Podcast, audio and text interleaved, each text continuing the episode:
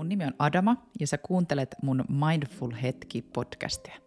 Tänään mulla on vieraana täällä aivan superinspiroiva astrologi Veera. Veera kuvailee itseään henkilöksi, joka rakastaa vapautta. Lämpöiset kesäyöt ja syvälliset keskustelut saa hänen sydämen läikähtelemään. Ja oikeastaan asioissa, joissa ei ole mukana tunnetta, ei merkitse Veeralle oikeastaan paljonkaan. Pitää mennä tietynlaiseen syvään päätyyn ja varmaan siitä syystä hän myös muutti elämäänsä jossain kohtaa ja vaihtoi sairaanhoitajan töistä astrologin työhön. Tai ehkä astrologia tietyllä tavalla löysi hänen parinsa ja hän kertoo siitä myös tässä jaksossa.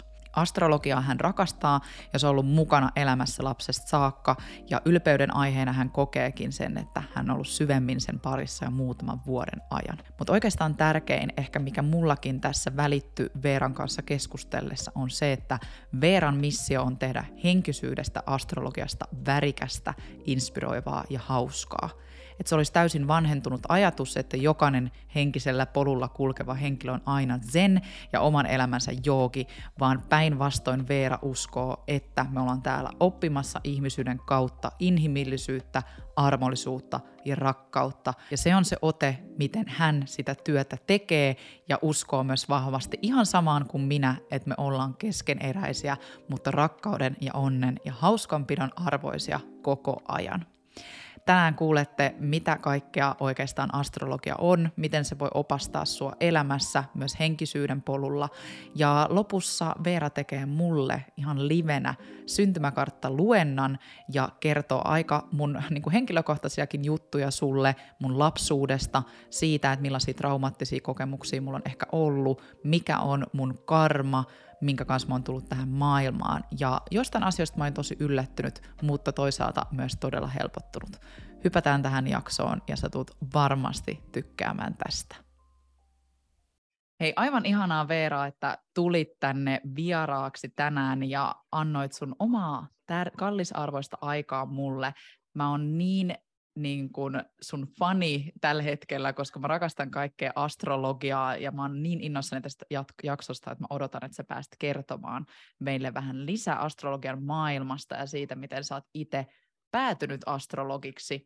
Eli ihan lyhyesti sä voit aloittaa siitä, että kuka sä olet ja miten susta tuli astrologi.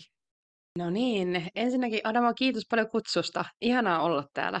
Tota, Mä oon siis tosiaan Veera, mutta ehkä löytää tuolta netistä intuitiolla Veera tai intuitiolla by Veera, intuitiolla kaikilla näillä nimillä. mutta on siis tosiaan ammattiastrologin. Mun yritys täyttää itse asiassa just parin päivän päästä kaksi vuotta, että toiminut tällä alalla nyt silleen parisen vuotta, että ne vauvavuodet alkaa olla takana, niin ehkä tämä ta- tästä alkaa nyt sitten muuttumaan vakaammaksikin jossain kohtaa, mutta tosiaan ää, tietähän on ollut aika semmoinen erikoinen. En, en mä niinku suunnitellut tätä ja se on hyvä, kun mä oon ää, parhaalle kavereillekin naurannut välillä, että en mä tiedä, että Kela, että musta tuli niinku astrologi, tai niinku, mä en tiedä, miten tämä kaikki tapahtuu, mutta se tapahtui silleen, että ää, Mä oon siis pohjakoulutukseltani sairaanhoitaja. Mä oon ollut tuolla niin kuin lasten akuuttipuolella sairaanhoitajana. Ja siinä sitten ihan niin kuin opiskeluaikoina vielä, noin seitsemän vuotta sitten, niin päädyin katsomaan YouTubesta semmoisen kuin Behati Life, ää, astrologisia tarot-videoita, tai että siinä oli vähän niin kuin molempia. Ja mä muistan, kun mä katsoin niitä sillain, että wow, että tässä on niin kuin että ah, et joskus mäkin haluan olla noin hyvä. Tai että mä muistan, että se oli mulle oikein semmoinen sydämessä lepattava toive, että tulispa mustakin noin hyvä ja että niin kuin vitsi, että mun on pakko oppia tätä. Niin sittenhän mä lähdin siitä itse opiskelemaan sitä. Ja sitten musta tuli tossa, mä oon siis myös kolmen lapsen äiti, niin meidän kaksoset syntyi sitten 2020 ja siinä sitten äitpälomalla irtisanoin itseni näistä saikkarihommista ja päätin, että otan tämmöisen leap of faithin ja lähden sitten näitä yrittäjäjuttuja kokeilemaan. Niin siellä mä nyt teen näitä astrologia hommia, mutta liitän myös osaan, tai siihen mukaan myös muuta tämmöistä ehkä valmentavaa henkisen hyvinvoinnin tueksi tarkoitettuja muita juttuja myös kuin vaan astrologiaa. Mä seuraan itse paljon myös kuun vaiheita ja mä jotenkin, niin kuin mä sanoin, mä tunnen nämä energiatkin tosi vahvasti ja mä koin hirveän vahvan energian sussa, että mä haluan saada sut tänne niin kuin vieraaksi. Ja muutenkin noin, niin kuin sä kerrot, kerrot paljon noista kuun vaiheista ja sanoitkin, että siitä kaikki oikeastaan alkoi. Mun mielestä se on tosi mielenkiintoista, miten tämä kuu vaikuttaa meihin. Mä itse koen sen vaikutuksen aina tosi voimakkaasti. Niin voisitko vähän kertoa, että miten se kuun ja planeettojen ne liikkeet tietyllä tavalla vaikuttaa meihin? Joo, mä pystyn tässä kohtaa, voidaan mennä siihen vielä myöhemmin, kun mä tulkkaan vähän sun karttaa, että mä voin kertoa myös sitä, että miksi ne on sulle ne kuun vaiheet tärkeät, koska se näkyy myös sinun kartalla, mutta siitä kohta lisää. Mutta siis se, että miksi nämä ja miten nämä planeetat ja kuu, taivaankappaleet ylipäätään vaikuttaa meihin, niin mä pystyn vastaamaan siihen vaan sillä, miten mä itse näen asiat, koska tässäkin on eroavaisuuksia vähän niin kuin koulukunnittain ja näin. Mä itse niin kuin en ehkä usko mä en ehkä koskaan hakkaa mitään kiveä, mutta lähtökohtaisesti mä en usko, että vaikkapa Veenuksella olisi joku oma energia, jota se nyt lähettää meille. Tai että niin kuin vaikkapa Merkuriuksella on joku oma ja se sädehtii tätä meille semmoista jotain värettä, joka sitten fakkaa meitä aivoon, vaan niin kuin mä ehkä enemmänkin näen sen semmoisena, että planeettojen liikkeet kuvaa ajankulua ja näin. Jos me ajatellaan tota tilaa, missä nuo planeetat tuolla on, sehän on niin kuin aika ja avaruus, eli koska siellä on tyhjyyttä, mutta sitten siellä on tietyt liikkeet, niin mä näen, että koska planeetathan menee sillä, niillä on tietty kiertorata, mikä on lähes aina sama. Ja jo silloin tuhansia vuosia sitten, kun ihmiset on täällä tallustellut, niin ne on katsonut taivaalle ja ollut, että aa, Venus on aamutähtenä. Aa, että toi Jupiter näkyy tuolla. Okei, ja sitten ollaan huomattukin, että hetkinen, että viimeksi kun mä näin tuon Jupiterin tossa, tai tämä nyt, niin kuin, tämä on nyt esimerkki, mutta sitten vaikka on sillä, että hei, että viimeksi kun toi oli tossa, niin tapahtui tämä sama asia, tai tämä samantyyppinen tilanne. Niin mä näen, että astrologia ja planeetat, se perustuu sille, että ne kuvaa meille ajankulkua.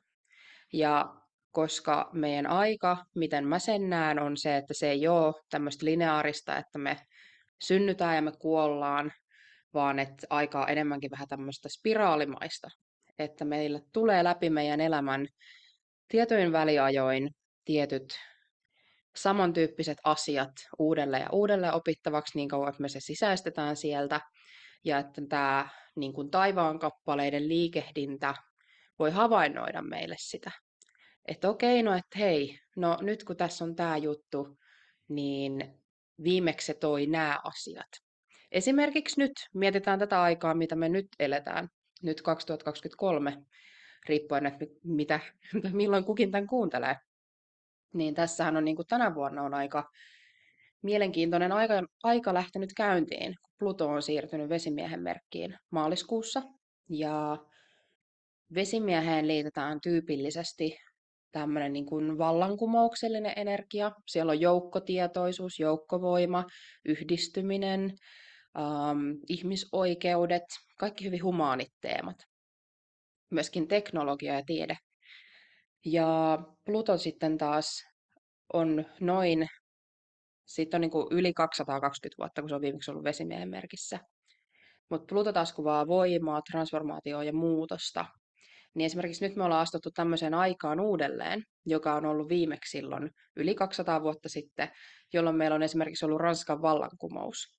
Silloin on myöskin tehty oleellisia löytöjä tai niin kuin, tiede on kehittynyt semmoiseen, että tämä meidän niin kuin, systeemi on voinut rakentua vaikka hygieniankin puolesta niin hyväksi ja niin kuin kaikkea tämmöistä. Että siellä on ollut valtavia löytöjä ja niin kuin sitä vapaustaistelua ja tämmöistä, että että vaikka nyt me ollaan astuttu tänä vuonna siihen samaan teemaan, niin saa nähdä, mitä se tuo meille seuraavaksi sitten 80 vuodeksi. Mutta joo, tämä oli vähän pitkä vastaus, mutta lyhykeisyydessään ää, mä näen, että astrologia, planeetat, taivaankappaleet heijastaa meille aikaa ja ajan laatua, ja me ihmiset pystytään tulkitsemaan sitä ja näin poispäin. Siis niin hyvin selitetty etenkin mun mielestä sellaiselle, joka ehkä vähän epäilee tätä maailmaa. Mun mielestä toit niin hyvin tavallaan esille just sen, että se on periaatteessa vaan sitä, mitä meidän ympärillä on, niin kuin se just se tyhjyys ja miten planeetat liikkuu ja näin, että se aika ja muuta, että se on vaan fakta, se on tiedettä, se ei ole mitään niin kuin humpuukia. Musta tuntuu, että Kyllä. jotenkin astrologia yhdistetään usein vähän semmoiseen hihulointiin ja tietyllä tavalla just niihin horoskooppeihin ja aurinkomerkkeihin, mutta tuossa jo avasit niin paljon, että mitä kaikkea se käytännössä oikeasti vaan on, niin on sitä, mitä meidän maapallokin, että maapallo koko ajan liikkuu ja ne planeetat liikkuu ja se tyhjyys on siellä ja näin, että siihen liittyy. Mm. Ei ole liian pitkästi vastattu, koska nämä on monimutkaisia asioita ja mä kuuntelen täällä vaan silleen silmät pyöreinä, että on niin mielenkiintoista, niin mä luulen, että on ihan hyvin monelle mielenkiintoista, ketä kiinnostaa tämä astrologia. Mutta tosiaan toi, kun se yhdistetään usein just enimmäkseen horoskooppeihin ja aurinkomerkkeihin, niin voitko kertoa vähän niistä, mitä nämä on ihan lyhykäisyydessään, nämä horoskoopit ja aurinkomerkit, ja mitä muuta astrologia voi just kertoa henkilölle? Joo. No ensinnäkin just horoskoopit, sehän nyt on meille se kaikille tuttu. Ja mun tämmöinen slogan onkin, että älä usko naisten lehtien horoskooppeihin, koska tota, nehän on lähtenyt alkujaan joskus siis 1900-luvun puolella liikenteeseen nämä horoskooppihommeliinit silleen, että ollaan niin kuin julkisiin valtakunnallisiin lehtiin jossain tuolla Briteissä ensimmäistä kertaa painettu horoskooppeja. Ja niitä on tehty monarkin jäsenten, niin kuin kuningattaren, prinsessojen, tämmöisten toiveesta. Mä en muista, että kuka se siellä oli spesifisti se nimi, mutta varmasti googlaamalla löytyy. Mutta että siellä oltiin niin kuin hovissa kiinnostuttu astrologiasta. Ja sitten alettiin sen myötä tekemään näitä horoskooppijulkaisuja. Ja tota, alkujaanhan ne oli astrologien tekemiä oikeasti, ainakin mä haluan uskoa. Mm. Mutta nyt sitten Ysärin jälkeen siinä 2000-luvun taitteessa, niin me kaikki ollaan ehkä kuultu näitä, että joku ka- kaveri oli kesälehde jossain kesätöissä jossain lehden toimituksessa ja se vaan keksi niitä sinne. Niin tämähän on siis se oikeasti, että um, horoskooppeja ei ole varmaan pitkään aikaan enää kirjoittanut edes niinku puolia niistä ammattiastrologit, vaan just ne kesäjunnut sieltä jostain toimittajan uraltaan. Mutta tota, horoskooppi itsessään sanana tarkoittaa tähytä hetkeen. Eli se tarkoittaa sitä, että me just voidaan tehdä se vaikka katsaus, että tämän viikon energiat nyt on tämmöiset, että Venus perääntyy ja se tuo tämmöistä tämmöistä. Mutta siis se kuvaa ajan liikettä, mutta se ei ole niin luotettavaa kyllä tuolla naisten lehdissä, ellei niitä ole ammattiastrologit kirjoitti. Sitten meillä on kaikilla tämä meidän horoskooppimerkki, mm-hmm. mikä on usein semmoinen, mitä me niin opitaan kyllä, mikä on mielestäni sum, jotenkin sympaattista, että jo lapsena me jotenkin voidaan tiedostaa, että no, että minä olen vaikka leijona ja sinä Aremo nyt olet neitsyt ja tavallaan sillä, että se, siitä tulee joku pieni osa kuitenkin tosi monen lapsen identiteettiin jo, että tämä on mun horoskooppi. Um, astrologiassa me puhutaan siitä horoskooppimerkistä nimellä aurinkomerkki. Eli se kuvaa sitä, että missä, niin kun mer, minkä, mm, tämäkin on, voisi selittää niin monimutkaisesti tai yksinkertaisesti, mutta summa summarum, missä merkin vaikutusalueella aurinko on ollut silloin, kun sä oot syntynyt, niin se on se sun horoskooppimerkki. Mutta sitten meillä on paljon muitakin merkkejä. Meillä on just vaikka kuumerkki, joka kertoo siitä, että missä sitten taas se kuu on siellä taivaalla vaikuttanut ja vaikka Merkurius, Venus, sitten on nämä hitaammin liikkuvat planeetat, ja ne kaikki sitten luo yhdessä taas syntymäkartan. Ja syntymäkartta on pysäytetty hetki siitä hetkestä, kun sä olet syntynyt, ää, joka näyttäytyy itselleni. Mm, mä kyllä annan siinä luvan olla myös semmoista mysteeriä ja mystiikkaa, että mä en edes yritä tiedä, että sä järki selittää nyt jollekin, että se toimii näin, koska mun mielestä astrologiassa saa olla se esoteerinen mystinen puoli aina mukana, mutta syntymäkartta tosiaan on sitten se, missä voidaan tutkia ihmisen persoonaa, sen haasteita ja vahvuuksia. Um, sitten ehkä niin kuin itse just on vielä karma-astrologi, niin sitä karmapuolta ja vaikka ja mitä. Mutta se on hirveän mielenkiintoista ja um, se on se, mikä mut sit sysäs just tänne loppupuolelle, niin se kun niihin syntymäkarttoihin törmäsi ja lähti niitä tutkimaan. No vau, mä en malta odottaa, että sä kerrot vähän sitten tuossa lopussa mun ehkä syntymäkartasta ehkäpä, uh, koska mä en ole ehkä noihin niin syvällisesti justiinsa mennytkään, ja toi onkin mun mielestä astrologian maailmassa niin upeaa, että kun se on niin laaja, että siellä on niin paljon sitä kaikkea, että aina löytyy jotain uutta ja niin kun tässä mäkin nyt opin sulta ja kuuntelijakin oppii lisää, että aika paljon se on sitä niin kuin horoskooppeihin pohjautuvaa ehkä semmoista niin kuin tämmöiselle perustyypille, ketä ei työkseen tee sitä, niin tavallaan, että astrologian horoskooppeja. Ja mun mielestä on hyvä, kun sulla lukee toi biossa, että älä usko naisten lehtien horoskooppeihin. Mä heti kiinnitän siihen huomioon, että okei, joo, monet just pitää niin kuin astrologiaa viihteenä, taikauskona, ja se jo aika paljon, niin kun mun yksi kysymys olisi ollut sulle, että mitä sä vastaisit semmoiselle skeptikolle ää, ja niille, jotka ehkä kyseenalaista astrologian pätevyyttä, että miksi niin kun se on ihan pätevää, mutta sä oot tässä aika paljon sanonut, mutta ehkä, ehkä se, niin kun, että, että se on niin paljon muuta kuin vain ne naisten lehtien horoskoopit.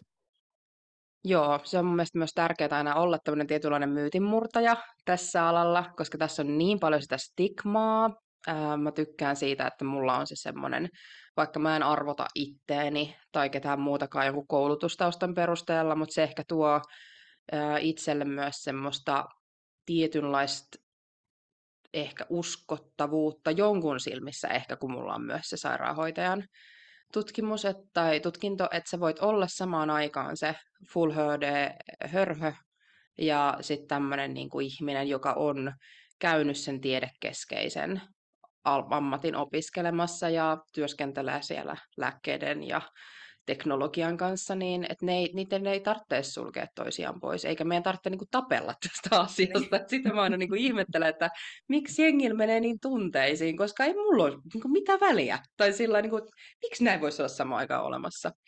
Ja sitten ehkä vielä sitä, että mun tehtävä ei ole missään vaiheessa koskaan ikinä pyrkii vakuuttaa kellekään yhtään mitään. Se on mulle ihan sama, että uskooko joku vai eikö usko. Ja sitten mä ehkä itse myöskin, ää, nyt jos tässä saan vähän promota, niin olen tota, kirjoittanut myöskin astrologisen vuosikalenterin ensi vuodelle, jonka VSOY kustantaa. Wow. Se tulee tuossa syyskuussa kauppoihin.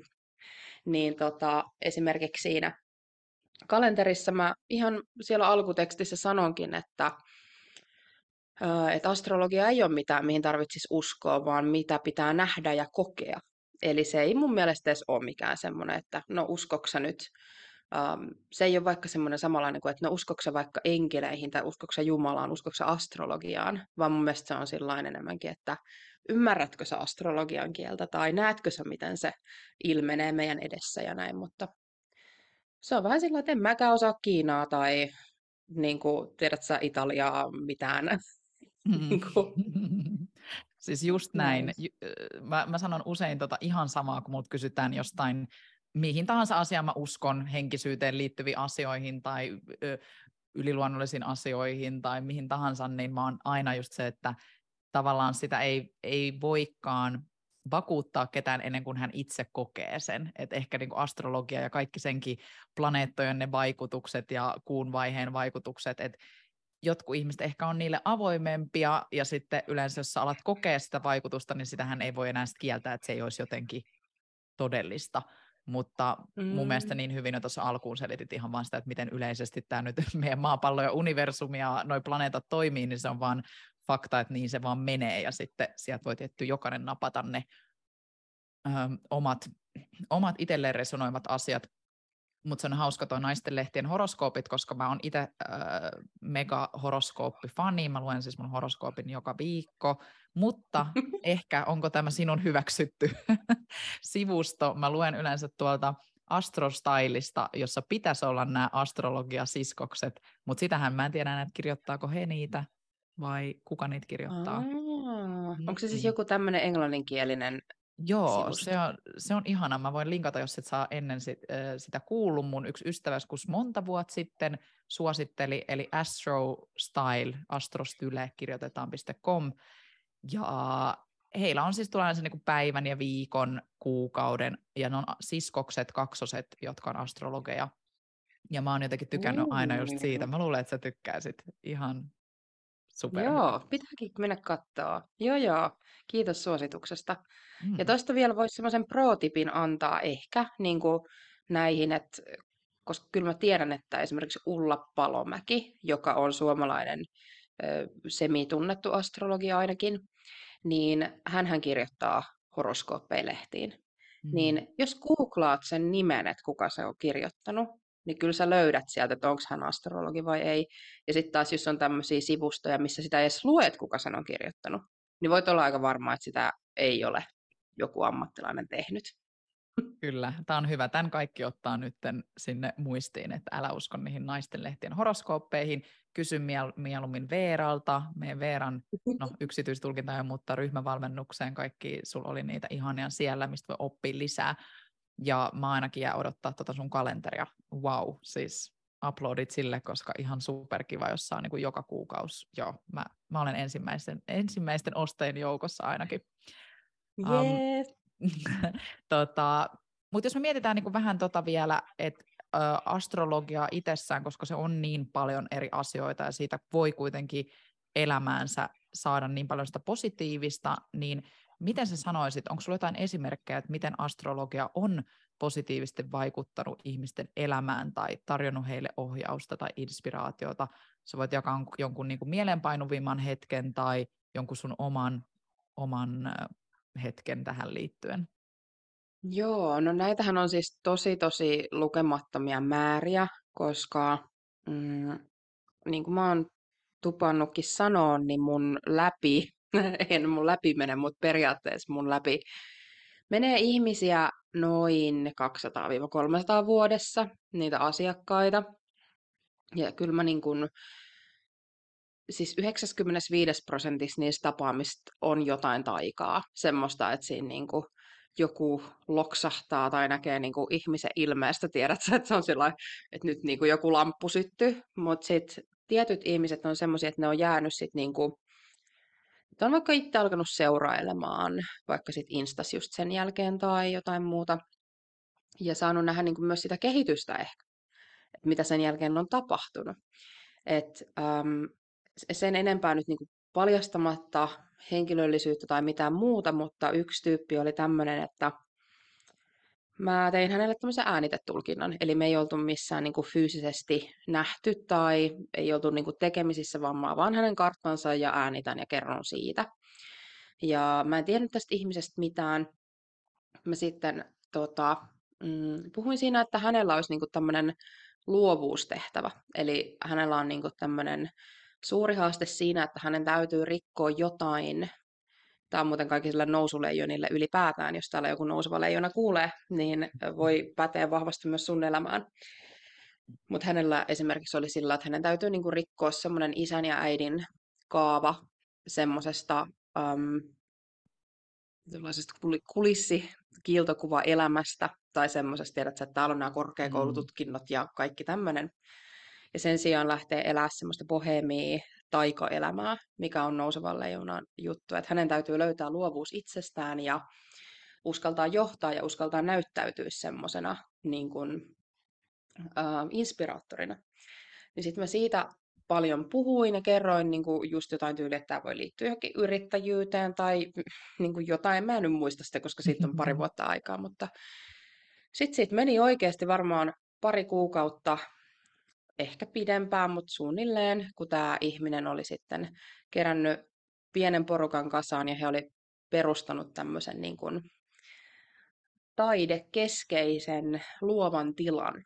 Ja mm. niin kuin siellä on sitten kaikkea tanssista ja taideterapiasta ties mihin eri muotoihin, mutta tavallaan, että hän uskalsi lähteä toteuttaa sitä unelmaa taiteilijana sen myötä.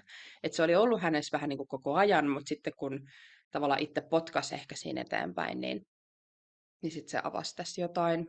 Mutta sitten on niin kuin toisaalta myöskin, voidaan mennä paljon niin kuin syvemmällekin, että mm, yhden palautteen muistan, kun semmoinen nainen, vähän vanhempi, mutta ei siis mikään semmoinen vanhus, eikä sillä nyt mitään väliä ole millään iällä, mutta kuitenkin, niin hän tuli tänne tulkintaan mun työhuoneelle ja mm, meillä oli tosi ihana pari tuntia siinä. Me juteltiin kaikesta, mutta hänelle oli sitten jäänyt jotenkin erityisesti mieleen se, kun me puhuin niin kuin äitisuhteesta ja niin kuin äidin, äitihaavasta ja niin kuin semmoisista ylisukupolvisista esteistä, että mitä hän on tullut tänne ratkomaan ja katkomaan ja näin. Siis me puhuttiin vähän niin kuin tunneblokeista, että mitä hän siellä niin kuin, tavallaan kun astrologia ei ole vaan sillä, että mä voin olla sillä, että joo, no sä oot tunteeltas vähän jumissa, vaan me voidaan myöskin katsoa, että, että, että se on niin tästä tai tiedät, että sieltä myöskin voi löytää sen tietynlaisen ratkaisun tai vastauksen ja näin. Niin esimerkiksi mä muistan, että siinä oli jotain, että äm, hän kantaa niin isänsä häpeää ja semmoista, että joka tulee niin ehkä isoisältä ja isältä ja niin kuin, että se on niin se juttu.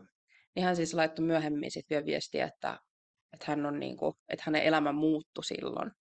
Ja että se, hän jotenkin löysi semmoisen täydellisen uuden selityksen kaikille asioille ja itselleen ja vaikka sillä isä- ja äitisuhteelle ja niin kuin, että hän pystyi näkemään niin kuin kaiken jotenkin sillain, kun mä pystyn olla se tavallaan um, kielen välittäjä, joka pystyy näyttää sen sillä asiakkaalle objektiivisesti, koska ihan kyse ole siitä, että mä oon nyt joku taikuri, joka on tässä sillain, että vau, että minä muutan sun elämän. Ja mä en koskaan haluaisi semmoista asemaa, se on ihan hirveää. Mutta se, että mä voin niin antaa jotain sanoja ja välineitä ja ehkä sanottaa sille asiakkaalle, ja se asiakas tekee itse sen prosessoinnin. Mutta kyllä siellä on niin kun isoja transformaatioita tullut, on asiakkaat itkenyt liikutuksesta, itkenyt surusta, naurettu paljon tietysti, mutta siis ne on ollut tosi tosi rakkaita ja tärkeitä myös itselle, ne kaikki tulkinnat. Ja ne on opettanut ihan hirveästi, mutta tota, haikeudella niistä nyt vähän luopuu, mutta mm se nyt kuuluu tähän hetkeen.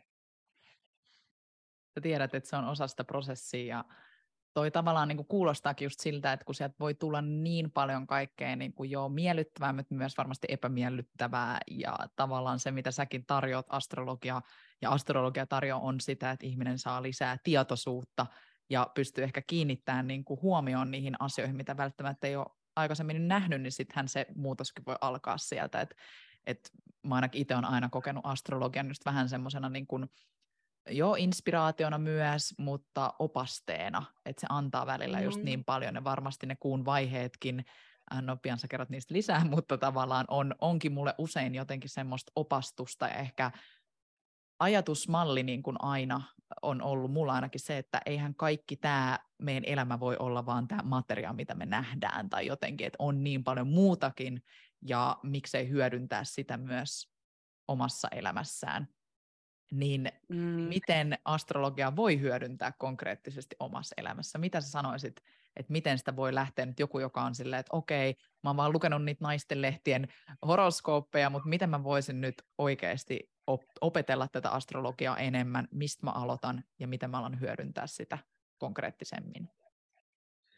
No siis ähm, reittejähän on monia, mutta tota, ehkä mä ajattelen, että semmoinen, no jos ottaa vaikka pari esimerkkiä. No ensimmäinen on se, että sä meet ja lataat sen sun kartan sulle.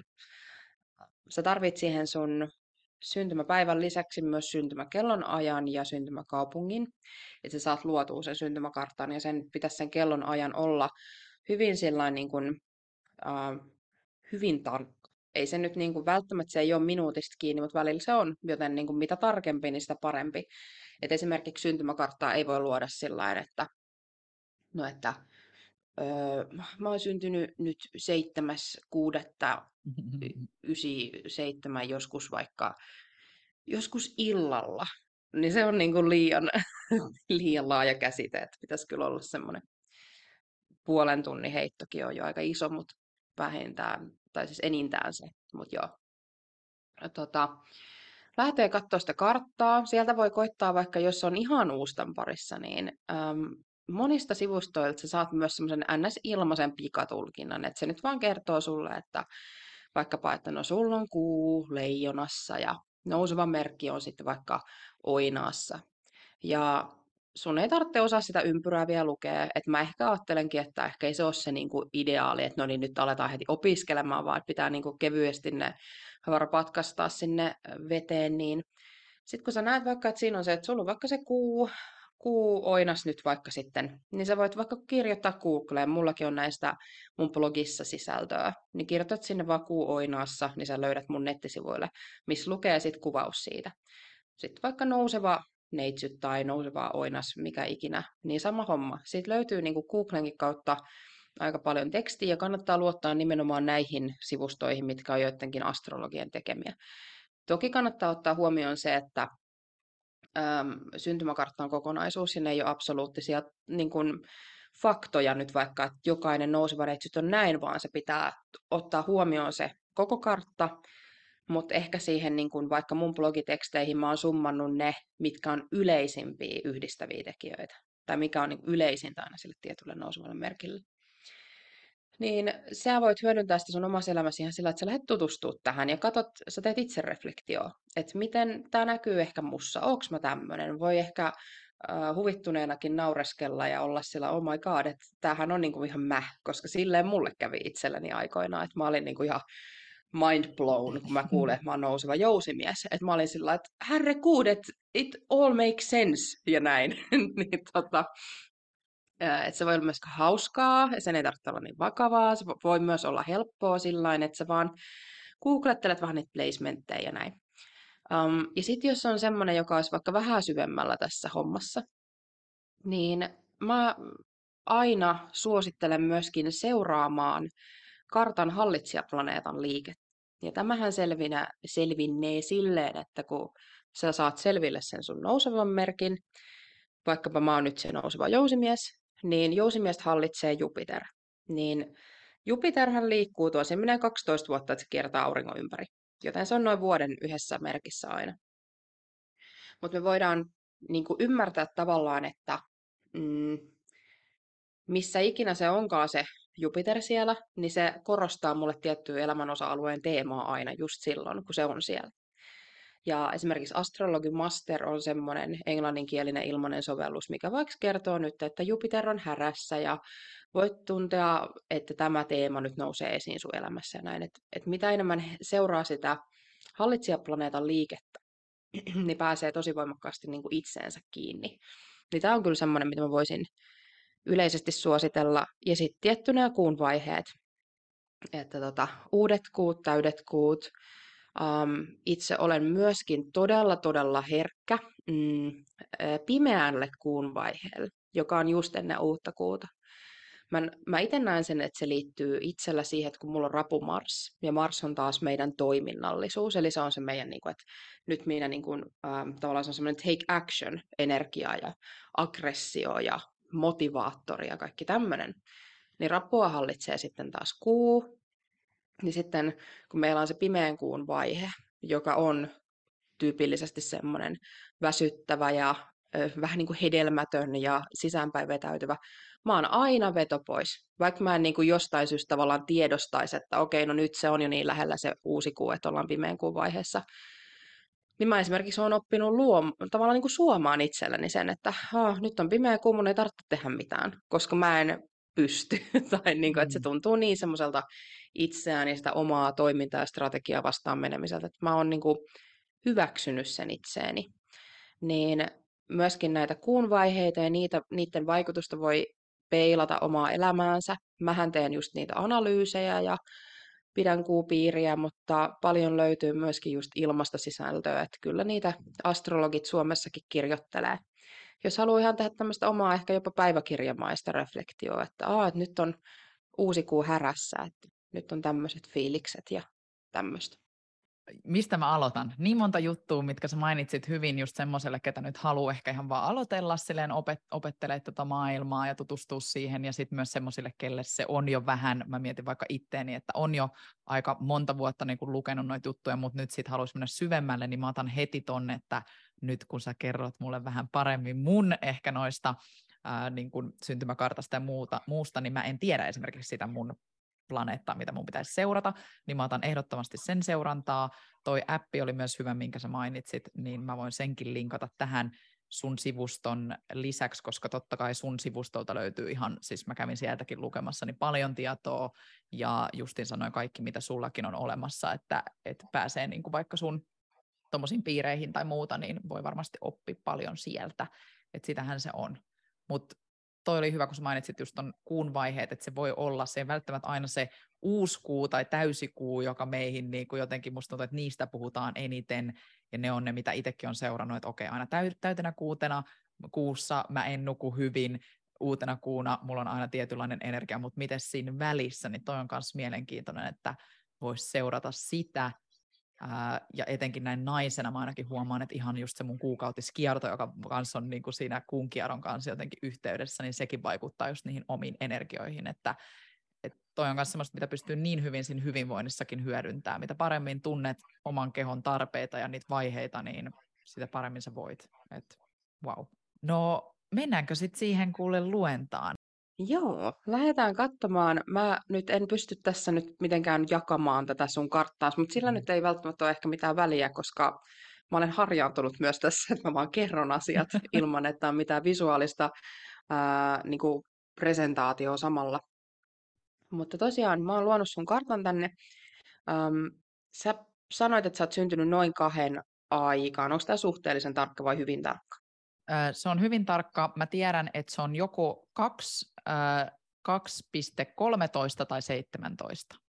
Ja nyt mä en vaan muista sitä minuuttia, että oliko se 13 vai 17, ja mä yritin kaivaa sitä tietoa, mun äidilläkin on se jossain, mutta jotenkin jos mun mieli ei ihan muista väärin, niin se on 2,17. No niin, all right. Minäpä kuule laitan sen. Sähän oot siis syntynyt ihan tälleen että sä oot ihan niin kuin joko nouseva leijona tai nouseva rappu. Mutta tota, mä näen ne kyllä niin kuin molemmat vaikutukset sulla, että ehkä sulla on jopa tämmöinen tilanne, että sä oot ihan siinä rajalla, niin ehkä siinä on joku fuusioitumismoment. Mutta tota, hmm, ehkä me lähdetään sitten siitä oletuksesta, kun tämä 2.17 se tekisi susta nousevan leijonan, ja kyllähän sulla on nousevan leijonan kasvonpiirteet esimerkiksi. Eli meillähän tämä nouseva merkki voi edustaa myöskin niin kuin meidän ulkonäöllisiä piirteitä ja tällaista. Niin sulla on tosi tyypillinen tämä niin kuin, mm, T-alue, mikä on usein nousevilla leijonilla. Ja nousevilla leijonilla myöskin usein hiukset on semmoinen niin kuin tärkeä osa itseään ja sellainen, niin sekin kyllä sulle mun mielestä pätee. Toki terveitä itse koet, mutta joo. Kyllä.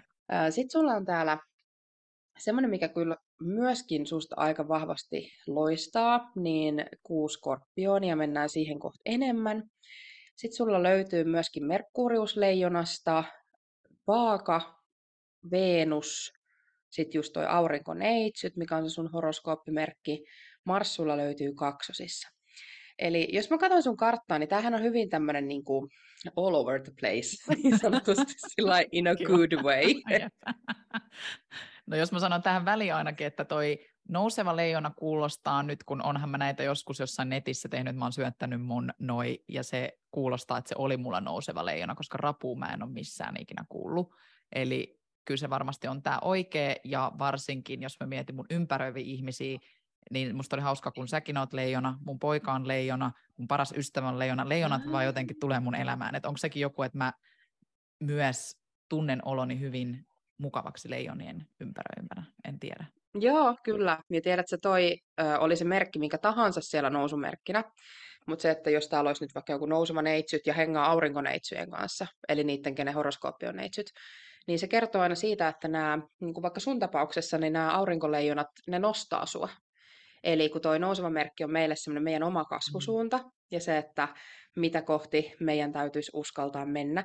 Hauska muuten, kun mä puhuin tästä silloin aiemmin tuossa mm-hmm. sen yhden esimerkin kautta, eli sullakin se on tärkeää se semmoinen uskallus elää semmoista boheemia, rohkeata elämää, toimii inspiraattorina ja ottaa jopa riskejä siinä, että tavallaan nousevan leijonan täytyy uskaltaa tavallaan niin kuin luopua semmoisesta ajatuksesta, että kaikkien pitäisi aina hyväksyä minut ja pitää minusta. Se on meinaan tosi usein nousevien leijonien semmoinen akilleen kantapää, että niillä on, niin kuin meillä kaikilla, mä en muista kuka se terapeutti oli, olisiko se, en muista, mutta sanoi, että, äm, että kaikilla ihmisillä on validaation tarve ja se on normaalia, ja niin onkin. Mutta leijonilla se on se, että ää, se on niille polttoaine. Eli tavallaan jos sä näet, että sä saat uploadit ver, niin kuin vertauskuvallisesti, jos sua kannustetaan, se tekee hyvän fiiliksen. Se tuo semmoisen olon, että jes, että mä oon tehnyt jotain hyvää. Mutta kun nousevilla leijonilla on helposti se, että siitä tulee sen omaa arvoa määrittävä asia. Että miten paljon ihmiset antaa kannustusta, miten ne ymmärtää, miten ne tukee mm, ja miten tavallaan sun tekemistä validoidaan, niin siitä voi tulla semmoinen tietynlainen niin kuin jopa mittari niin kuin toksisessa mielessä sille omalle arvolle.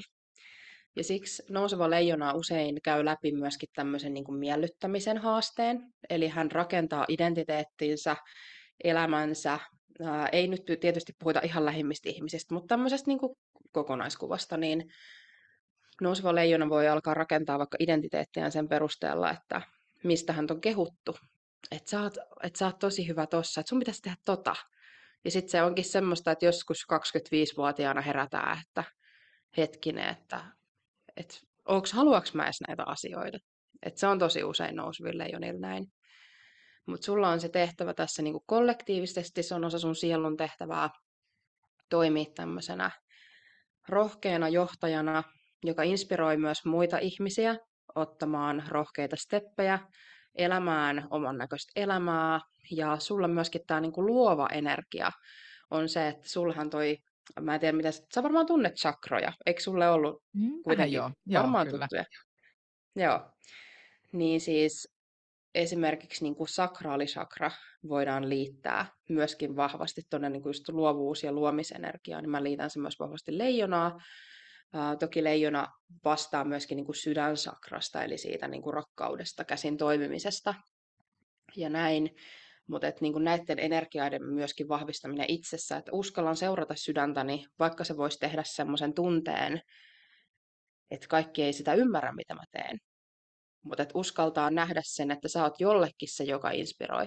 Sä oot jollekin tyypille täällä se semmoinen, että ne katsoo, että vau, että vitsi, joskus mäkin olen tollanen niin se, että uskaltaa niin kuin ounata sen roolinsa semmoisena, koska sitä sä oot tullut tänne kokeilemaan. Ja nimenomaan mä ehkä uskallan väittää, että sulla on vähän sama, mitä mä sanoin siitä aiemmin, että oli perustettu tämä luovu, luova tila siellä sitten se yksi nouseva leijona, niin sulla kanssa on kartalla tämä, että sulla on kuitenkin se aurinkoneitsyt. Mm, sä saat itse sitten kertoa, Joo, että miten paljon haluatkaan kertoa mm. ja näin, mutta siis aurinkoneitsyt ja sitten kuusi skorpioni. Tästä aurinkoneitsyöstä tulee mieleen se, että kun aurinko on meidän isän arkkityyppi ja oli se niin kuin isä sitten läsnä elämässä tai ei, niin se on kyllä kuitenkin aina se niin kuin isä. Oli hän olemassa tai ei. Niin mä näen aina, että tämä niin kuin aurinkoneitsyt voi kertoa siitä, että joko isän malli on ollut sellainen sulle, että joko hän on hirveän neitsytmäinen, eli kontrolloiva takka, järjestelmällinen, on odottanut paljon, jotain tämmöistä, tai sitten, että hänellä on itsellään esimerkiksi vaikeuksia näissä teemoissa ollut, joka voi saada tavallaan niin kuin ihmisen itse motivoitumaan. Tavallaan esimerkiksi sun tapauksessa, jos siellä olisi, mä en yhtään tiedä, mikä sulla on tämmöinen niin tilanne, mutta äh, oli se isäsuhde minkälainen tahansa, niin jotain se on niin kuin sytyttänyt sussa siitä, että sul voi olla semmoinen sisäinen tarve kuitenkin niin kuin olla jotenkin rationaalisena nähty, järkevänä nähty, semmoinen tietynlainen kontrolloiva, joka on sitten taas hyvin ristiriitaista tuon leijonuuden kanssa. Mutta se usein selittyy myöskin sillä, että siinä on nämä molemmat energiat esimerkiksi on, on sellaista, mitä sus on olemassa, mutta on vaan tärkeää nähdä, että niillä on oma paikkansa. Ja että esimerkiksi tämä sun neitsytmäinen, mm, neitsyttä hallitsee Merkurius, joka vastaa meidän mielestä, niin toi voi esimerkiksi tuoda myös sitä, että saattaa olla taipuvainen yliajatteluun, ahdistuneisuuteen, tiedätkö johonkin tämmöiseen, koska se kontrolli symboloi turvaa. Ja sitten taas jos mietitään nousevaa leijonaa, niin siellä sun täytyisi vaan uskaltaa heittäytyä. Mutta miltä kuulostaa? Tunnistatko itseäsi näistä tai heräskö sinulle jotain ajatuksia tai kysymyksiä?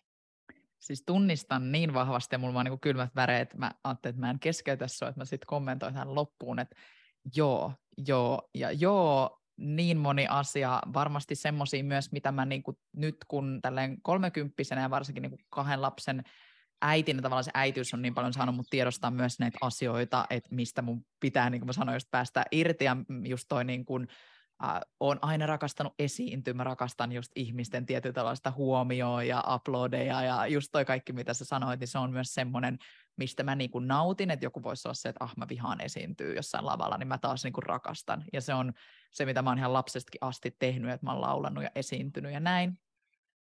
Ja haluan sitä kohtikin mennä, mutta just ehkä siinä luovassa mielessä, että toi on varmaan se just, että mitä on sitten tavallaan monta vuotta tietyllä tavalla ollut paljon sitä miellyttämistä, tietyllä tavalla mä oon ollut kuitenkin niin kuin myös se oma itseni, mutta tavallaan semmoinen just mä kokisin, että mä aina mukaudun kaikkien energiaan. Mm. Että tavallaan mä osaan mukautua tosi hyvin ihan kaiken näköistä, mun mies aina sanoo, että sä tuut niinku toimeen kaiken näköisten ihmisten kanssa. Ja se on varmasti se, että mä osaan vaan niinku vähän sivuttaa sitten mun omaa ja luovia siinä. Uh, ja nyt mitä tuossa mainitsit mun isästä, mitä mä oon paljon myös puhunut täällä podcastissa, että mulla on mun isän kanssa tosi haastava suhde. Oh. Ja ei olla niin kuin nyt esim. pari vuoteen oltu missään tekemisissä. Ja mun isä on just nimenomaan se varmaan, joka on mun elämän isoin semmoinen uh, joku tulen sytyttäjä, jo, jotain, ja mä näenkin siellä just paljon tota ehkä, että se ei ole tietyllä tavalla molempia. Et tietyllä tavalla sellaista vaativuutta ollut sitä ää, semmoista hyvin tiukkaa, hän on, hän on afrikkalainen, niin sitäkin niin kuin kulttuuri, mutta sitten toisaalta niin kuin myös sitä semmoista, että all over the place, että ei ole niin kuin mitään järkeä missään, mitä hän tekee, ja tavallaan silleen, että et joo, siis mm. paljon, paljon semmoisia, mitkä niin kuin tuossa tuntuu, että on, on, ja musta tuntuu, että mä oon paljon niitä asioita myös sitten kyllä tässä viime aikoina käsitellyt, viime vuosina käsitellyt ja pikkuhiljaa oppinut päästään vähän irti siitä, että ei tarvii miellyttää kaikkia ja niin kuin mun ei tarvii, mun mies on niin semmoinen, että sitä ei kiinnosta yhtään, mitä muut ajattelee ja millainen hän on ja toi on se energia, mihin mä oon ehkä liikkumassa ja ehkä niin kuin työn suhteenkin tulossa ehkä enemmän näyttämään sitä, niin kuin ketä mä joo, on ja näin, että on kyllä, joo, resonoi vahvasti. Joo, ihanaa. Mm-hmm, onpa hauska kuulla. Mm. Äh, toi, tuosta isäsuhteesta voisin vielä vähän jatkaa, että ei nyt lähdetä niin kuin sillain, me voidaan hoitaa se sitten joskus muuten kuin tämmöisessä julkisessa luennossa, mutta ei Sopii. ehkä niitä syvimpiä traumoja lähdetä nyt täältä availemaan, mutta tässä isäsuhteessa, tai oikeastaan mä kysyn sulta, että onko sä avoin tämmöisillä niin kuin karma-asioille, mm, jos mä tuon kyllä. nyt vaikka tämmöistä? todella olen. No niin. Okei, ottakaa hatuistanne kiinni. No ei vaan, ei tässä nyt mitään niin, niin maata ja e- Ehkä mä sanon tähän side notein, että kyllä sä aika avoimesti voit, mä tällä hetkellä siis työstetään kirjaa, jossa tämä tulee myös paljon olemaan niin kuin mun lapsuuden ja mm. isän suhde ja näin, niin tavallaan eiköhän se joku päivä tule ulos. No niin, no niin. All right. Mutta siis joo, sulla on täällä myöskin kartalla auringon ja Saturnuksen kvinkunssi. Mm. kvinkunssi on yksi tämmöisistä aspekteista, eli kertoo, että miten planeetat on sit niinku suhteessa toisiinsa siellä taivaalla ja, tai taivaan kappaleet ja mitä se voi sitten kertoa. Ja kvinkunssit voidaan aina liittää tämmöisiin alitajuisiin haasteisiin. Ja tota, Saturnus sulla on tuolla seiskahuoneessa. No joo, riippuu vähän huonejärjestelmästä, seiska mm. tai kasi. Molemmat on parisuhteen huoneita, avioliiton kumppanuuden huoneita. Ja perääntyvä Saturnus kertoo sitten taas karmasta. Eli sä oot syntynyt tähän elämään sillä, että sä oot, tietyst, sä oot niin kun jostain tietystä syystä halunnut ää, valita itselle semmoisen haasteen, että minä otan mukaan ihmissuhde- ja parisuhdekarman.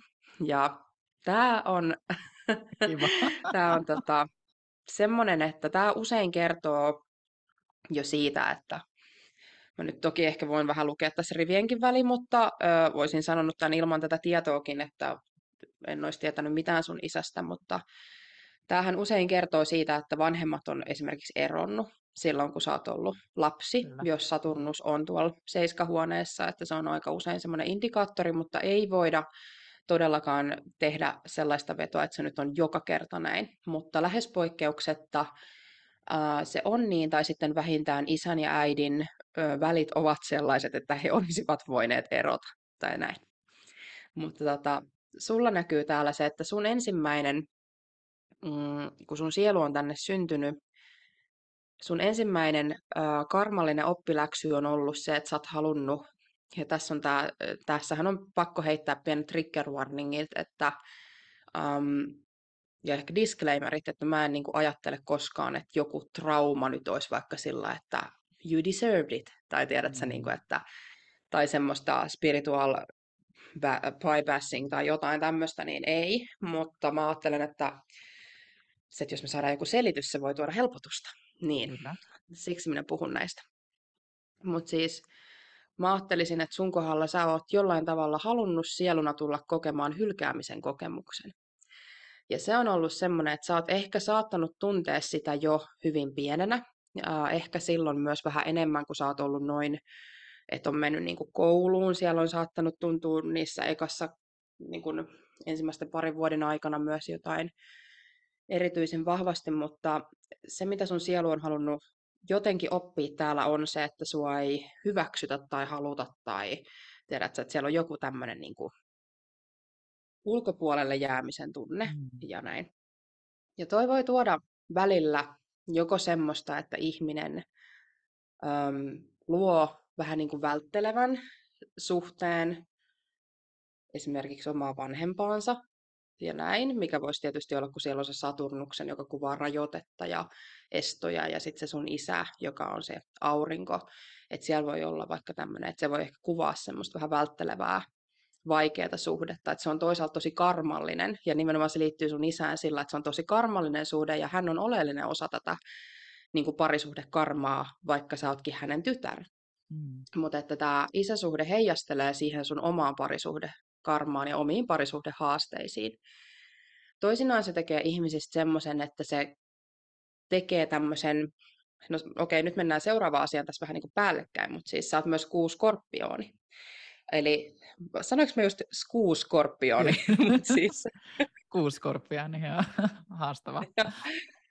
että tota, sun kuu on skorpionin merkissä ja, ja tota, sehän tekee äm, sulle todennäköisesti, mm, no ensinnäkin kuu on aina se, mitä me operoidaan lapsena ja mikä on meillä usein vaikuttaa sillain ensimmäiset elinvuodet, että meillä vähän niin kuin kerrostuu tämä meidän persoonallisuus sillä, että ensin me ollaan siellä kuun tasolla, sitten aurinko, mm. sitten nousumerkki ja kaikki muu.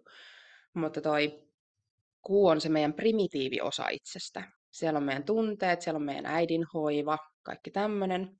Ja kuu skorpiooni lapset on usein semmoisia, että ne on tosi tarkkaavaisia. Että sä oot ehkä saattanut lapsena olla jo vauvana semmoinen, että ne on usein Toki tässäkin on poikkeuksia, mutta usein kuuskorpiooni vauvat tai lapset on aika rauhallisen olosia, että ne on semmoisia niin että enemmänkin skannataan vähän niin kuin toisia ihmisiä läpi ja sillä, että ähm, kiinnitetään huomioon paljon ympäristöön, eikä semmoisia, että juoksennellaan ja kiljutaan ehkä nyt niin kuin joka paikassa, vaan jotenkin niin vauvavuotena se on voinut olla enemmän semmoista havainnoivaa. Ja sä oot oppinut jo lapsena silloin sen, että, että on niin kuin tarpeen osata tulkita tilaa. Tai että on ollut tarpeen osata tunnistaa ihmisten tunteet ja että se on sitten voinut kehittyä siitä, kun sä oot muuttunut vanhemmaksi lapseksi tai teiniksi. Että sä oot alkanut yhdistellä, että okei, kun tämä sanoo näin, niin se tarkoittaakin tota. Tai että näin luetaan mikroilmeitä ja mikroeleitä. Ja sitten se usein vielä, kun se tekee susta tosi, mä en tiedä miten sä oot itse tavallaan niin yhteydessä semmoisiin uudensiin aisteihin tai psyykkisiin kykyihin tai onko sulla vaikka vahvoja unia tai jotain. Mutta toihan tuo usein mukana myös sen, että kuuskorpioni on tosi vahvasti yhteydessä sinne johonkin myös. Mutta se tekee sen, että sä oot tosi herkkä toisten energioille. Ja saat niitä kaiken maailman viestejä myös tuolta ulkomaailmasta ja ties mistä. Mutta tämä kombinaatio, että on älyttömän energiaherkkä kuuskorpioni, jolloin sulla on tarkoitus ja niin kuin tavallaan tarvekin oikein tavallaan deep divea ihmiseen ja sillä, että sä kaipaat niin kuin todennäköisesti vaikka parisuhteessa, rakkaudessa niin kuin semmoista jopa niin kuin sielua repivää tunneyhteyttä, semmoista, että se on jotain niin raakaa ja rehellistä tai sitten ei kiinnosta yhtään. Että se on usein tämmöinen niin kuin all or nothing. Mutta se, että sit se niinku jotenkin solmiutuu yhteen tämän parisuhde kumppanuus karman kanssa, jos sä saat muuten käynyt tärkeän vaiheen just nyt läpi, silloin kun sä oot ollut 29-30, koska sulla on ollut Saturnuksen paluu, se on silloin aktivoitunut. Mutta tota, et toi on varmaan mielenkiintoista haastetta, mutta myöskin niinku kohtaamisia ja kaikkea tuonut sun elämään. Mutta joo, sä oot siis super psychic, superherkkä, mutta toi mitä toi voi tehdä myös, nämä haasteet, niin sen, että joko lukittautuu, ei päästä yhtään lähelle, ei jaa, se on kuuskorpio, myöskin haaste, että on sillain, um, jos sulta viedään luottamus kerran, sitä ei saa enää koskaan takaisin. Ja näin. Ja sitten tavallaan myöskin nämä, että on turvallista pitää tietty hymy kasvoilla, tietyt muurit, ja sitten oikeasti sisällä on hirveä mylly, vaikka sä näytät ulospäin rauhalliselta. Mutta en mä tiedä, tämmöisiä ajatuksia tuli vielä mieleen tästä.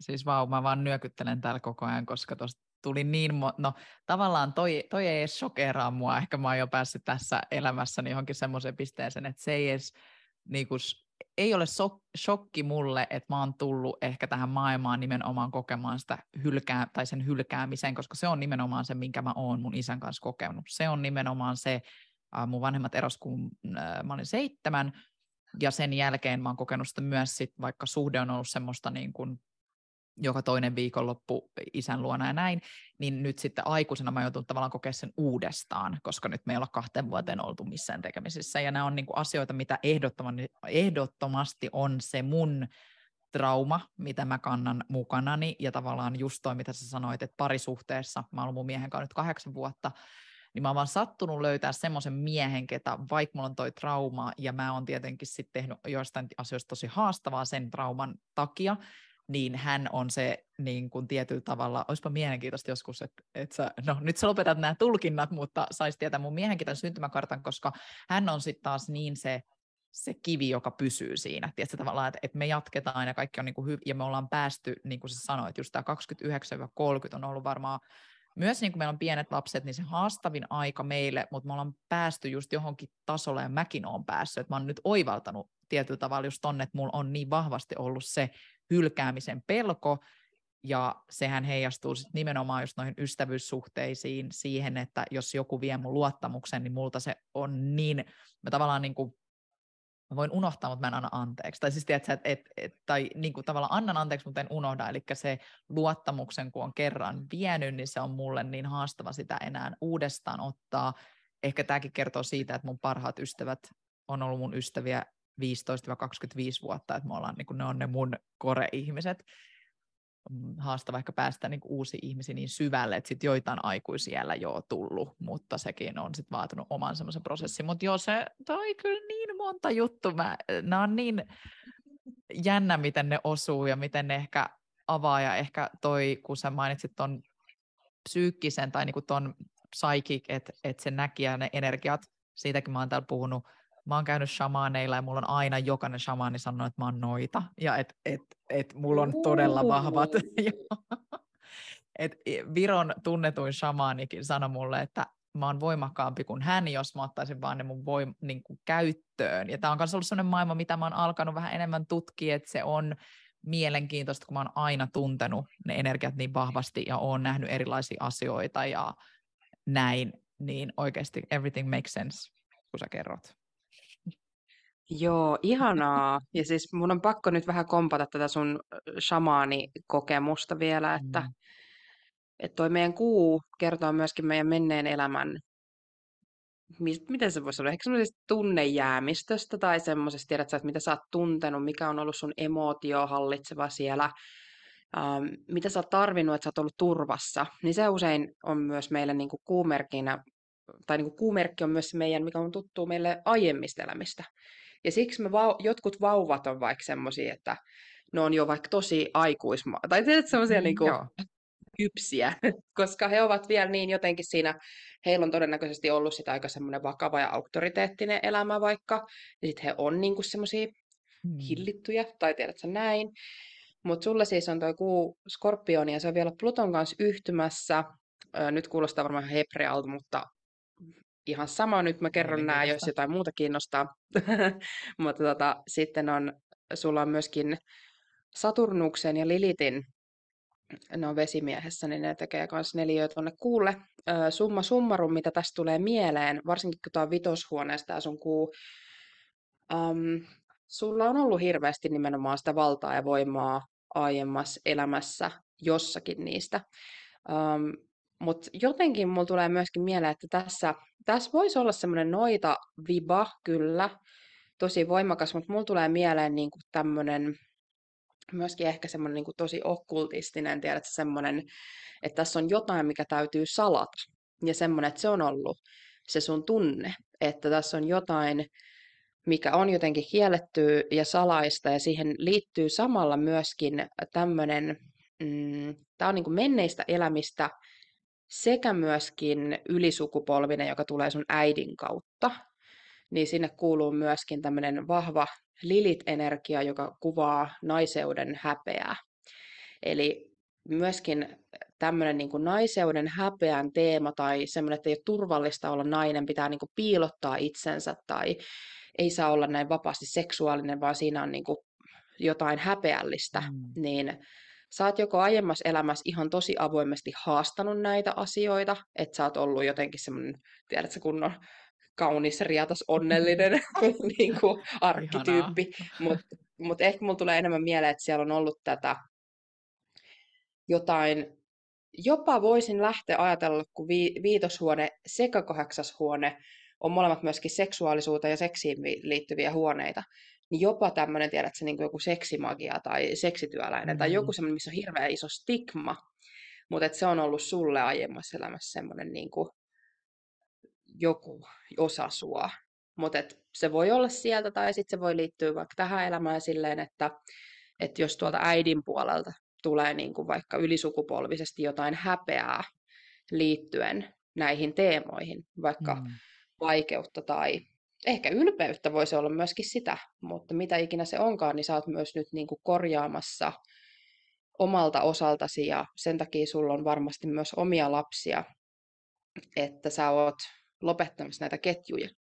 Että ei mm. tarvitse hävetä tai ei tarvitse piiloutua tai ei tarvitse rajoittaa näitä syviä voimakkaita tunteita tai vaikka sitä meidän seksuaalisuutta, vaan niin kuin, että on tärkeää luoda sitä vapauden ää, ja semmoisen niin tabuvapaata ilmapiiriä, jos saat tästä kiinni.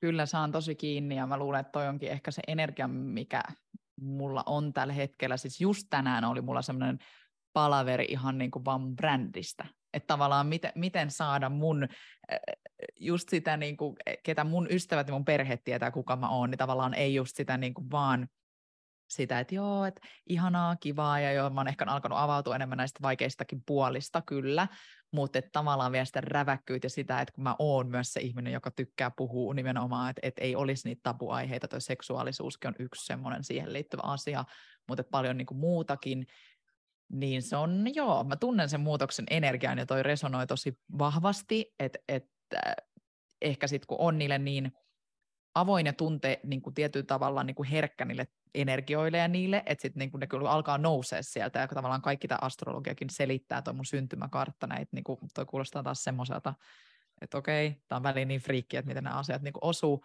mutta ihan toi seksuaalisuus, mainitsit sakraali chakrankin, niin sekin oli hauska, kun mä olin tuossa viime viikolla energiahoidossa – ja siinä oikeastaan mulla taas nousi täältä energiahoitajalta, että mun se sakraali chakra on ihan tulessa. Että se on niin kuin jotenkin ihan, ja mä tunnenkin sen aina yleensä noissa hoidoissa, että se on mega jotenkin, mutta se ei ole vaan vielä ehkä sitten jotenkin, mietin ihan parisuhteessakin, niin avautunut ehkä sinne levelille, mitä se voisi olla.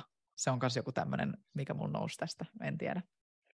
Joo, kyllä. Mutta näinhän se usein menee, että miten on saanut huomaa astrologina mutta myöskin ihan normaalina ihmisenä kokijana täällä. Mm. Että meillähän tuodaan samaan aikaan niitä samoja asioita symbolisestikin, tiedätkö, näkyväksi, että, että sä sisäistät sieltä jotain.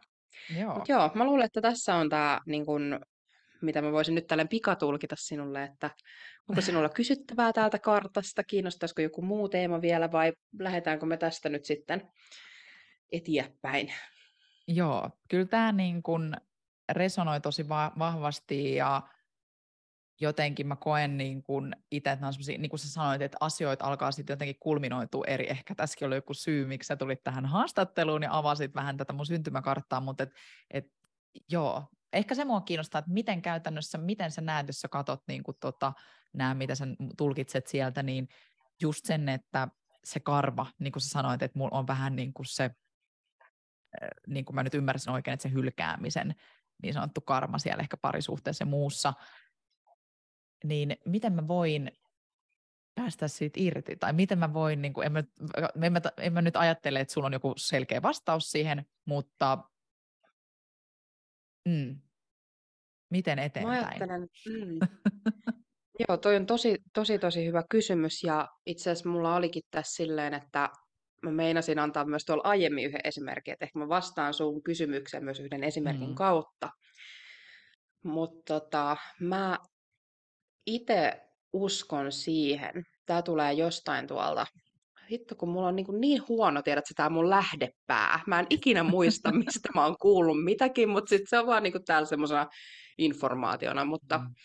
uh, mä muistan, että jostain kirjasta, olisiko se jostain ehkä sitten, jostain niin tämmöisestä uskonnollisesta kuitenkin, niin sanottiin, että um, ihminen voi vapautua karman taakasta jo silloin, kun se tiedostaa sen.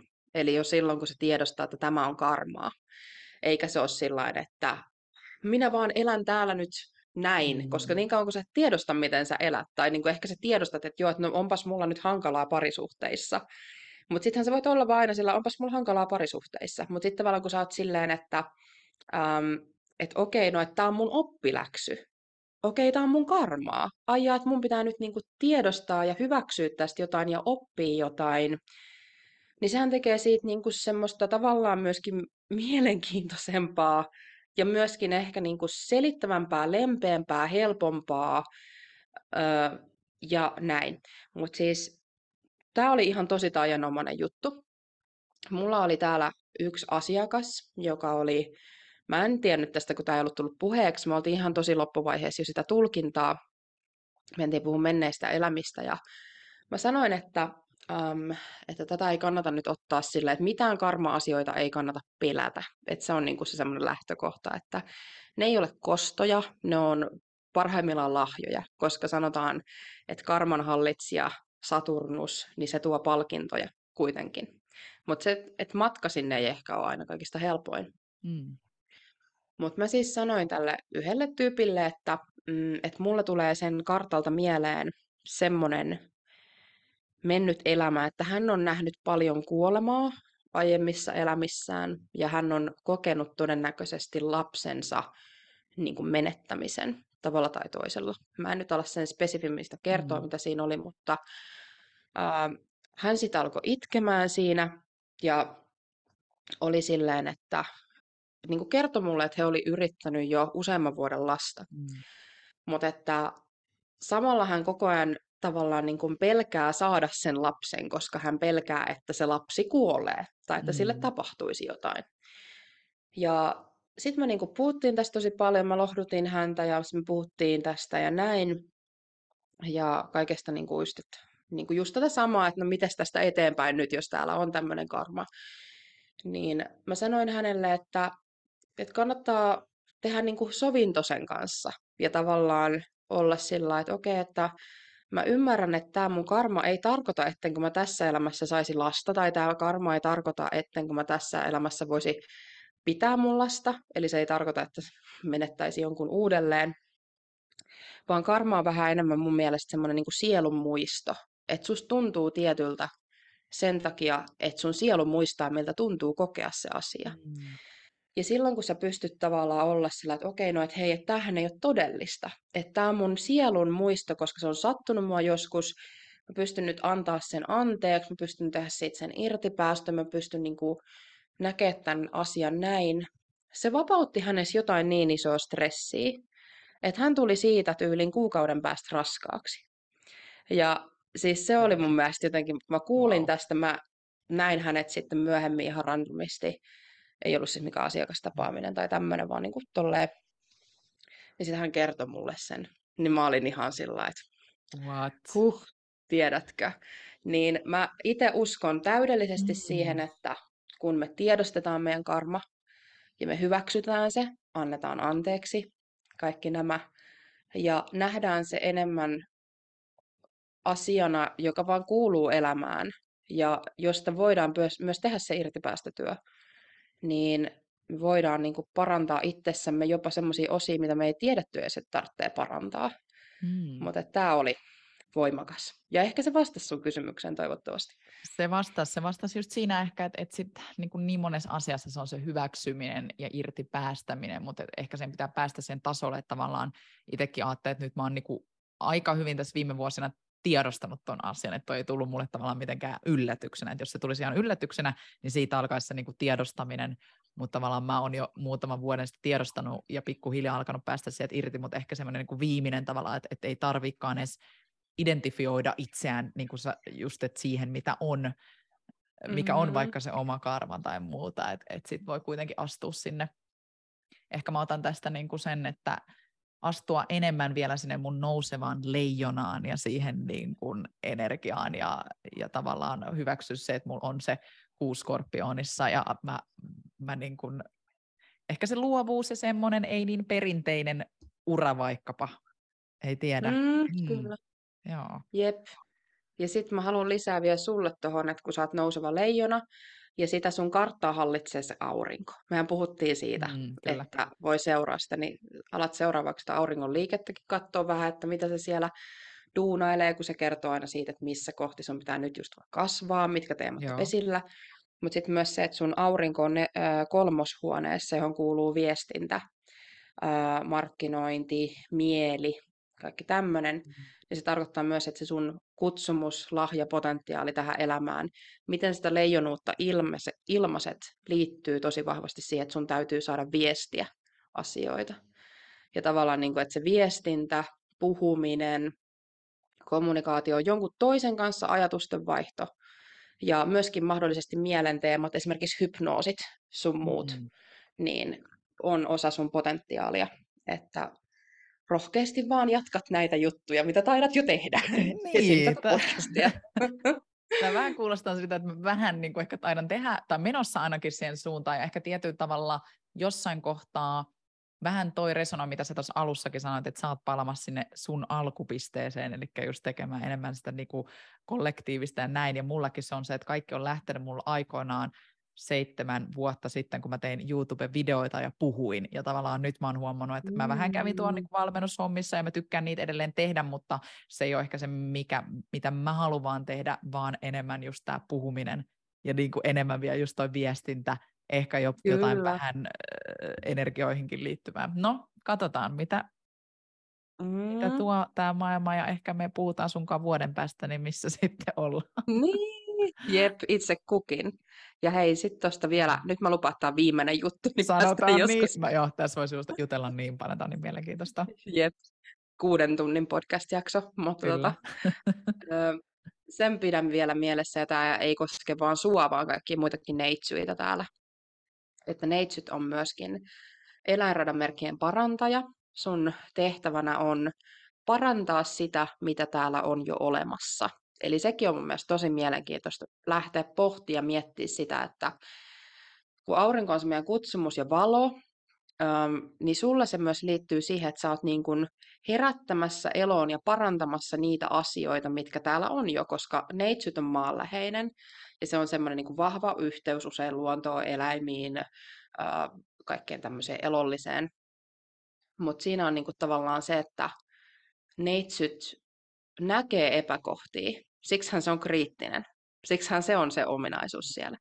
Mutta tavallaan sä vaikka voit nähdä epä, epäoikeudenmukaisuutta tai semmoista, että tämä ei niin kuin, toimi näin, tämä systeemi vaikka, tai, tai mikä ikinä se onkaan. Öö, myöskin se, että se parantajuus voi näkyä just vaikka semmoisena, että sä autat ihmistä kohentamaan jotain itsessään. Eli se ei välttämättä se neitsyen energia ole vaikka semmoista, että lähdetään nyt keksimään jotain super innovatiivista, aivan täysin uutta, ei ole koskaan aiemmin nähty juttua, vaan mm. se on mm. sitä, että neitsyen täytyy kohdata, puhututtaa, parantaa ja fiksata nimenomaan. Mm. Auttaa toista ihmistä löytämään myös se elinvoima itsestään uudelleen, tai vaikka eläintä. Mutta että se parantajan rooli on myös sulle tässä hirveän tärkeä ja sun sielu on myöskin sen valinnut tähän elämään itselleen. Ihana kuulla, siis toi ah, resonoi niin vahvasti varsinkin, sä et ole ensimmäinen, mä palaan siihen shamaniin, koska hän silloin, se ei ollutkaan vaan noita, vaan nimenomaan hän puhuu siitä parantajasta, että niin kuin parannustyötä ja tavallaan sitä, ja ehkä, ehkä se on semmoinen, mikä on viime vuosina alkanutkin avautua, että mitä se niin kuin on, mutta toi on jännä, miten nämä asiat sitten jotenkin loksahtelee paikoilleen, ja varsinkin sitten, jos tutustuu tähän astrologian maailmaan, niin kaikki tämä, mitä sä kerroit, niin vaan niin make sense mulle jotenkin. Mä oon silleen, että joo, kiitos, sanoit, mulla on niin paljon niin kuin tietyllä tavalla taas, mä sanoisin sitä opastusta ja niitä niin kuin, tietynlaisia vastauksia, jotka tietenkin sit itsellään myös päässä on, mutta mut nämä aina vahvistaa jotenkin sitä. Kyllä. Joo. Mm. Ja kun mietit, kun sen sanoo joku ihminen, kuka ei tiedä sun tarinaa. Mm. Niin. Mm. Sehän tässä on aina se, että mekään ei sun kanssa mitenkään tunneta, että et sä et niin. olisi voinut tietää mun isästä mitään tai muuta, niin se on hauska, että miten ne sitten kuitenkin on niin paikkaansa pitäviä. Et nyt jokainen, yeah.